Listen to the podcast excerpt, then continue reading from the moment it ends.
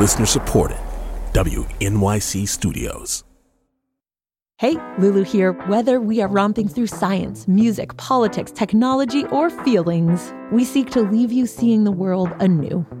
Radiolab adventures right on the edge of what we think we know, wherever you get podcasts.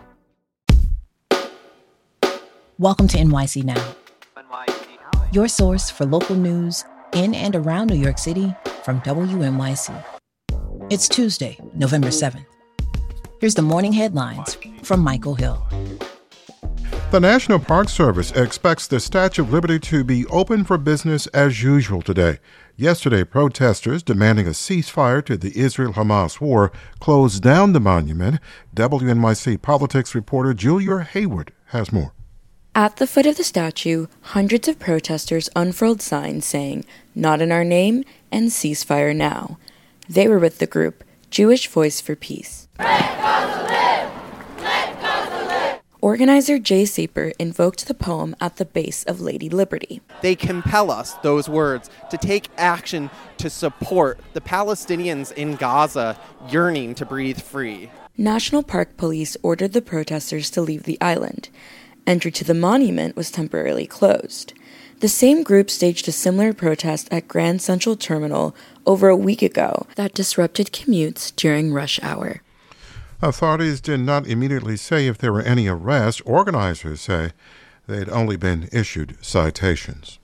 It's election day across New York. WNYC's Brigid Bergin reports on what voters can expect at the polls. Voters across New York City will elect all 51 members of the City Council, along with district attorneys in the Bronx, Queens, and Staten Island. There are also about two dozen judicial contests and two statewide ballot questions. Turnout during early voting was light. Just shy of 86,000 voters turned out. Five times as many people cast a ballot during early voting last year. But there are still some races to watch, including South Brooklyn's 47th district, where two incumbents, Ari Kagan and Justin Brannan, are going head to head.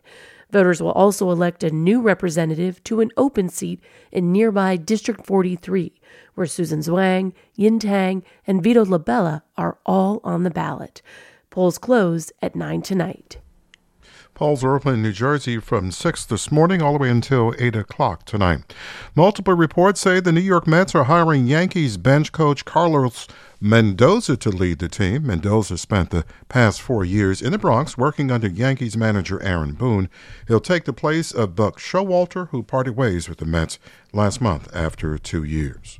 56 with clouds now, a 50 50 chance of showers this morning. Clouds do give way to sunshine, 66 for a high and gusty on Election Day. Thanks for listening.